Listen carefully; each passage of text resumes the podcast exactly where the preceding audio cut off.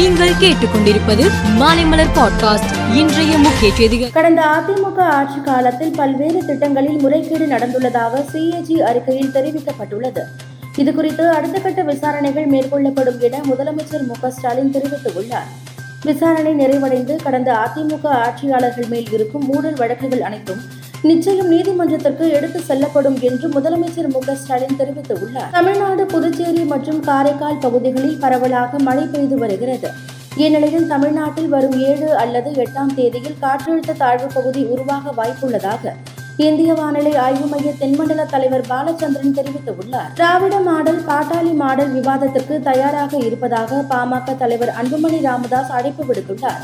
திராவிட model என்பது முதலாளித்துவம் பாட்டாளி model என்பது விவசாயிகளுக்கும் உடைக்கும் மக்களுக்குமானது என்றும் அவர் குறிப்பிட்டுள்ளார் கர்நாடக மாநிலம் சித்ரதுர்கா அருகே நடைபெற்ற தேர்தல் பிரச்சார பொதுக்கூட்டத்தில் பாஜக வேட்பாளர்களை ஆதரித்து பிரதமர் மோடி உரையாற்றினார் அப்போது காங்கிரஸ் கட்சி தொடக்கத்திலிருந்தே தீவிரவாதிகளை ஆதரித்து வருவதாகவும் தீவிரவாதிகள் கொல்லப்பட்ட போது காங்கிரஸ் தலைவர்கள் கண்ணீர் விட்டதாகவும் பிரதமர் மோடி விமர்சித்தார் கர்நாடகாவில் காங்கிரஸ் கட்சியின் மாநில தலைவர் டி கே சிவகுமார் சென்ற ஹெலிகாப்டர் மீது திடீரென கழுகு மோதியது இதனால் ஹெலிகாப்டரின் கண்ணாடி உடைந்தது இதையடுத்து ஹெலிகாப்டர் அவசரமாக பெங்களூரு எச்ஏஎல் விமான நிலையத்தில் தரையிறக்கப்பட்டது இதனால் விபத்து தவிர்க்கப்பட்டது தேசியவாத காங்கிரஸ் கட்சியின் தலைவர் பதவியை ராஜினாமா செய்வதாக சரத்பவார் அறிவித்துள்ளார்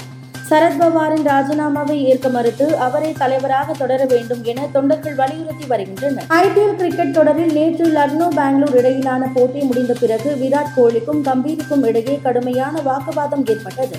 இதுபோன்ற வாக்குவாதம் கிரிக்கெட்டுக்கு நல்லதல்ல என